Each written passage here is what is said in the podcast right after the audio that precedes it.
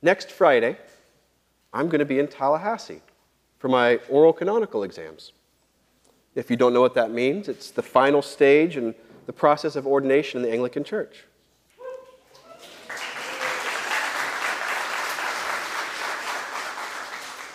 I appreciate your prayers for me on that day. I'll be spending the day before a panel of people from the diocese who will be discerning my preparedness for ordained ministry.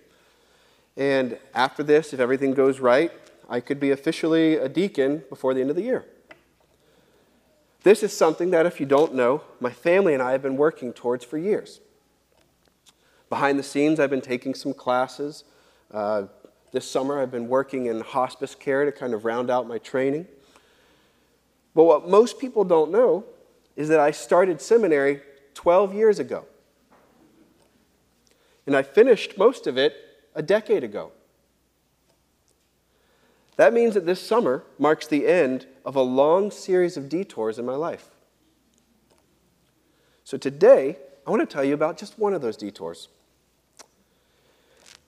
Kathleen and I didn't always go to Redeemer. And before we came here, we weren't Anglican, we were Baptist, Southern Baptist. And the church where we met was a special type of Southern Baptist church. They called it a nine marks church. And a nine marks church is a church that believes that there are nine marks of a healthy church. And one of the biggest goals of a nine marks church is a concept that they call meaningful membership. Meaningful membership is the principle that if you're on the roll of a church, then that means something. It means you're all in. If you're on the roll of the church, it means you're here every Sunday, that you're contributing to the burdens of the ministry. You're signed up for things like bringing food, or teaching Sunday school, or attending Bible studies, or something. You can't do nothing. You can't just show up and go home. To be a member of that church was an active commitment. And if you were no longer willing to commit to the life of that church, if you were to just become a passive attender, then you are no longer considered a member. Membership means something. And if you can't meaningfully be a member there, then you'd be encouraged to become a meaningful member somewhere else. One of the ways that they expressed the meaningfulness was through the sacraments, though they call them ordinances, but they're sacraments. And they made the sacraments meaningful in two ways. First, you couldn't be a member without being baptized. And second, you only took communion, or the Lord's Supper, they preferred to call it, if you were a meaningful member of that specific church. Now, that first principle, that baptism is required to be a member of the church, is it's not actually very unique. It's the broad practice of most Christian churches. That's what we expect here. It's somewhat explicit in the Bible. Baptism gives birth to the church because baptism unites us with Christ, and the church is Christ's body. So to be baptized is, is to be united to the body of Christ, that is, to the church. So if you aren't baptized, then you aren't united to Christ, so you aren't a member of his body, the church. The second criteria is where things start to get messy. They restricted communion only to meaningful members. This meant visiting family and friends, people from other Christian churches, and even people who were regular attenders but weren't actual members on the roll would not be encouraged to participate in communion. Much more, when you visit other churches, since you weren't meaningful members of those churches, you would be encouraged to not commune at those churches. I have very strong feelings about this, and probably about five different sermons. But right now, I just want to paint a picture for you of what it means this idea of meaningful membership. And I'm telling you this because I want you to understand the situation from their perspective. It's a somewhat unique approach, and there's not a lot of people that have encountered a church like this. And so here's where Kathleen and I's detour to Redeemer began. Another way that this church exercised meaningful membership was that all the members of the church were required to affirm, in its fullness, the church's statement of faith. Now, this is to make sure that all of the people who are members of the church actually believe all of the teachings of that specific church. Their statement of faith is over 1,700 words of doctrine. Compare that to the Nicene Creed, which is just over 200. The Nicene Creed is our expanded, detailed version of the Apostles' Creed, which is just over 100 words. The Apostles' Creed is what we require you to affirm before the congregation when you're going to be baptized here. So you might say that the Apostles' Creed is what we require for meaningful membership. But the statement of faith at this church is almost 20 times the length of the Apostles' Creed. So if you commit to affirm it with full subscription, with no exceptions, no footnotes, no qualifications, that implies either that you're a somewhat theologically intelligent person or that you're willing to sign off on anything just to make people happy. Again, though, this is part of the meaningful membership program. And part of the meaning of being a member in this program at that church is that you have to be a somewhat theologically minded person. Unfortunately for me, I was such a theologically minded person, but as it turned out, I had the wrong theology. I don't want to bog you down with the details, but the end result of the program was that within our first year of marriage, I received formal notice that I was out of step with the church's statement of faith. I endured a couple private meetings before the elders of the church. If you don't know, elders are something between a vestry member and a deacon. And um, at the end of those meetings, I was asked to no longer take communion in that church until I repented from my error. I was formally excommunicated. My membership had ceased to be meaningful. Now, this happened during the first year of Kathleen and I's marriage. Understand that my family was one of the three founding families of that church. Understand that I proposed to Kathleen in the midst of a Bible study at that church, in the midst of friends who I considered family. And understand that half the people at our wedding were these people at this church. Understand that Kathleen had joined the church at great personal cost to herself. And that's another story that's worth telling another time. And understand that the pastor of that church was my spiritual mentor for years after I was converted. And he's the one that drove me to seminary, and he encouraged me to attend there. Understand that the group of elders in that meeting were men who poured their lives into me as long as I'd known them and that one of them was my father. I want you to understand that so that you can understand that when our first year of marriage, I was forced to make a serious, grave, important, and costly choice. A choice that, frankly, most people in America have never had to make. If you've ever learned one thing about me, I hope you learn that I believe that theology and Christian doctrine are serious business. I'm speaking to you as someone whose convictions have cost me something. And that's why I happily put in hours and hours into these sermons, because I really believe this job's important, that it's crucial in the deepest sense of the word. At the end of the day, I'm not some guy that just likes big words. I actually believe all this stuff. And I want you to know about this stuff because I believe you need to know it, believe it, and live it with me. So, right now, you probably have two questions for me. Not because I'm interesting, but let's be honest. It's not every day you meet someone who's been excommunicated. the two questions are probably what was the scandalous doctrine that I believed that got me excommunicated? And the second question is usually why did I believe it was so important to take a stand on this issue? Well, to answer that, I want you to take a look at our scriptural text for today. And I'm going to bounce all over the place because it's kind of a biblical theme, but I just want you to look at the gospel, Mark chapter 6, where Jesus feeds the 5,000. The passage begins with the apostles coming to Jesus after being sent out to do his work. and he has them go out to a desolate place to rest. Now, the apostles here represent the meaningful members of the church. These are the people that get it, that do things, that show up, that run the ministries, the volunteers that every pastor wants to see in his church, the true disciples. And the apostles needed to go to that desolate place because they lacked the leisure even to eat.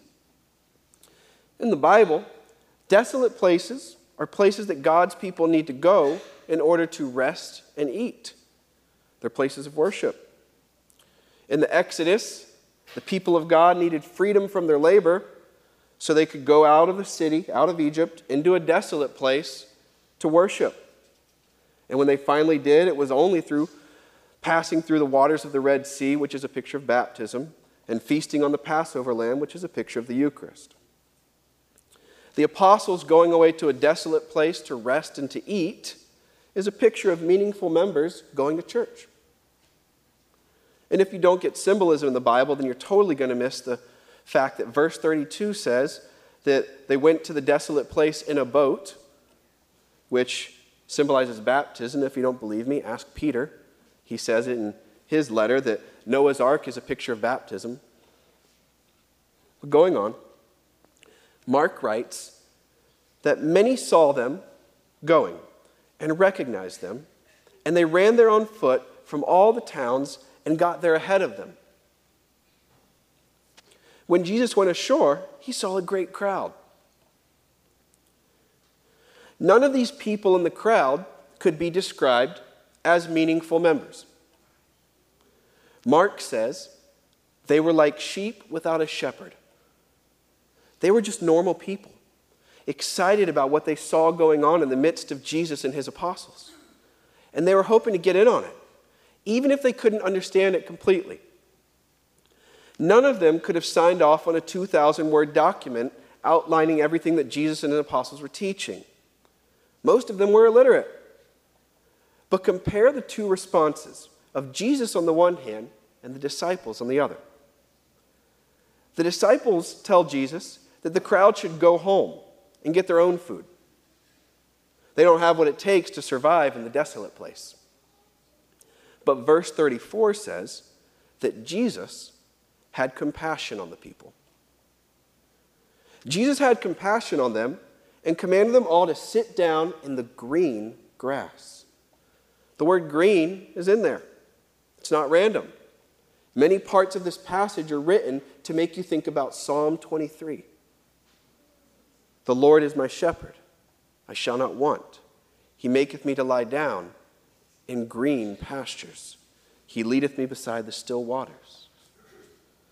The psalmist goes on Thou preparest a table before me in the presence of mine enemies. Jesus sees these people and he identifies himself as their shepherd.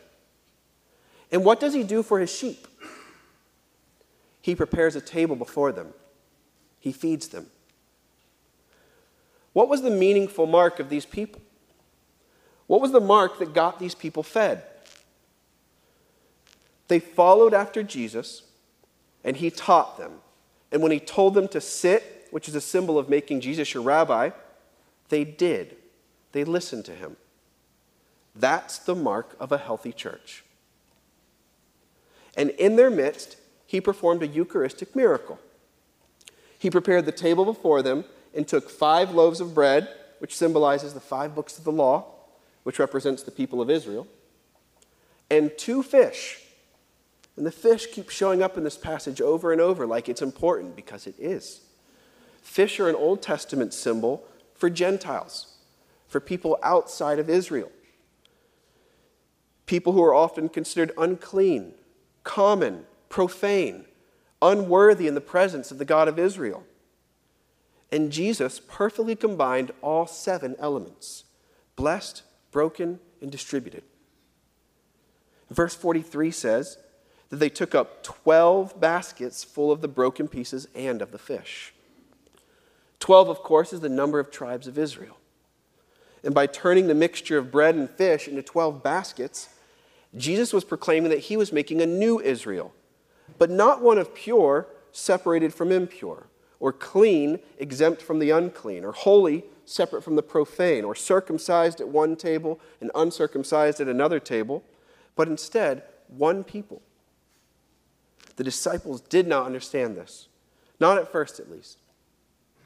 But it was always alluded to in the Old Testament. To give just one example in our Psalm 22 today, verse 27 begins All the ends of the earth shall remember and turn to the Lord, and all the families of the nations, the Goyim, the Gentiles, shall worship before you. For kingship belongs to the Lord, and he rules over the nations. When God is king over the world, all the families of the nations will come together and worship him. You see it spelled out pretty explicitly in our Ephesians passage for today. Chapter 2, 11, what follows. And we're not going to have time to look at it, but you should reread it sometime. You have to remember the Gentiles are all the people originally outside of the covenant of God. These are the people who weren't allowed to eat the sacrifices of the temple. These people were not meaningful members of Israel. They weren't allowed to eat the Passover lamb. They were cut off from the promises of God until now. Paul's vision of the cross cuts vertically and horizontally. It's cross shaped. He tells us how the cross reconciles God and man. And in our passage today, he continues to explain how this also creates reconciliation between all men, drawing us together into one single household. And failing to live this out is a rejection of the gospel. In the Galatian churches, Paul fought hard against a group of individuals who were dividing the church up into Jewish groups and Gentile groups. These Judaizers is what they were called. They wanted Gentiles to get circumcised if they were going to eat next to the Jews. Faith wasn't enough, more was necessary. This is an explicit denial of Paul's doctrine of justification by faith. He says if the circumcision party is right, then the offense of the cross has been removed. So let me tell you what happened to me. In the section in the statement of faith on sacraments, I want you to listen, see if you can find the controversial part. We believe that Christian baptism is the immersion in water of a believer into the name of the Father and Son and Holy Spirit to show forth in a solemn and beautiful emblem our faith in the crucified, buried, and risen Savior with its effect in our death to sin and resurrection to a new life. That it is prerequisite to the privileges of a church relation and to the Lord's Supper, in which the members of the church, by sacred use of bread and fruit of the vine, are to commemorate together the dying love of Christ, preceded always by solemn self examination. If you didn't hear it, it's in the first line. We believe that Christian baptism is the immersion in water of a believer. Now, the truth is, I have no objection whatsoever to this statement.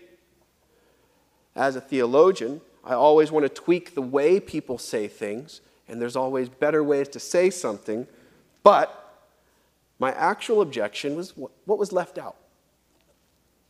I wanted to add the phrase, and their children. The conflict at my church was that I believed that it was appropriate to do like we do here. We baptize believers and their children. This, of course, is what you read throughout the book of Acts. Someone repents and believes, the apostles baptize them and their family. Someone repents and believes, the whole family gets baptized. It happens multiple times. But the church I was at was a Baptist church. And one of the distinctives of being Baptist is that when you repent and believe, only you get baptized, not your children. Now, I want to be very clear this is not an argument for infant baptism. Um, I'm not going to talk about why you need to believe it or not. Uh, this is about why I thought this doctrine was important. And I want you to understand just two things about it. I want you to understand why my church did not like infant baptism. And then I want you to understand why I feel the doctrine itself is so central to being faithful to the gospel of Jesus. The church I was at was all about making it meaningful to be a member. And part of that is the requirement that any person considered a member should be able to agree to the statement of faith. But a baby can't affirm a statement of faith. A child can't volunteer to serve Christ by bringing muffins on Sunday. An infant is absolutely dependent on others and offers nothing. It has no way to demonstrate its own independent faith. Children are silly, immature, and fickle. Any faith that we speak of in them must be a very weak and fragile faith. True faith isn't like that, or so the argument goes.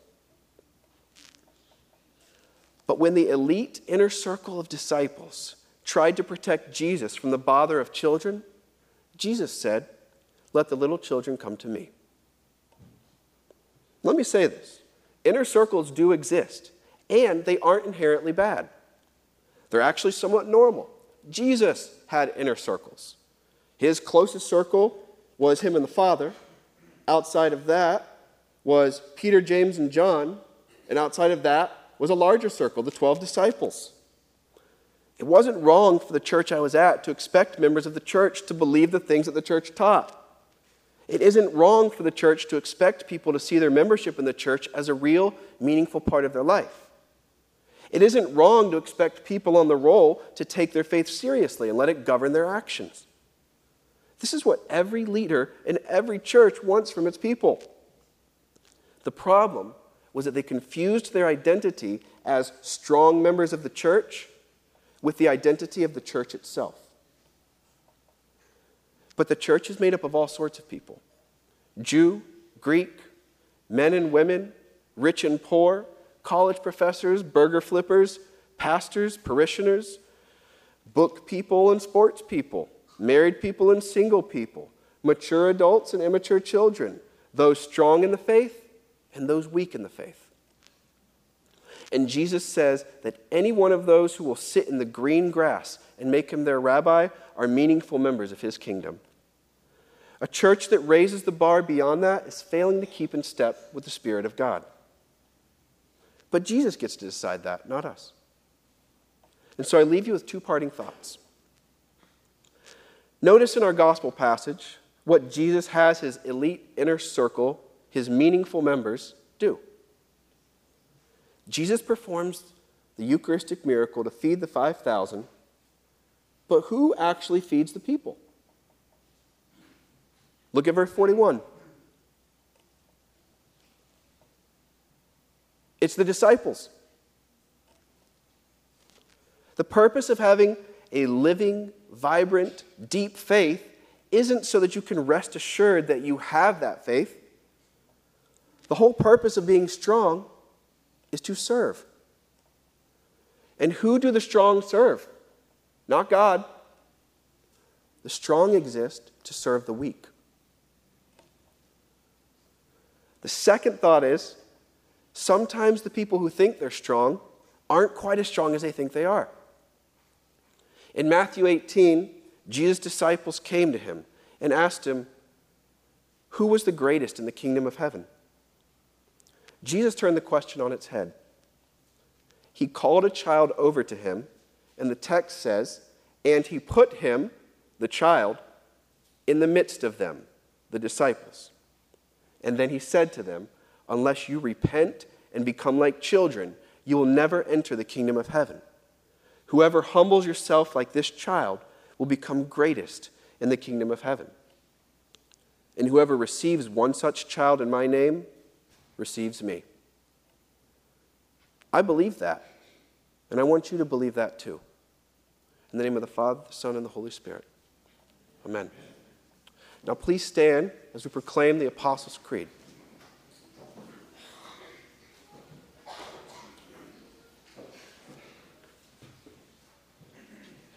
I believe in God, the Father Almighty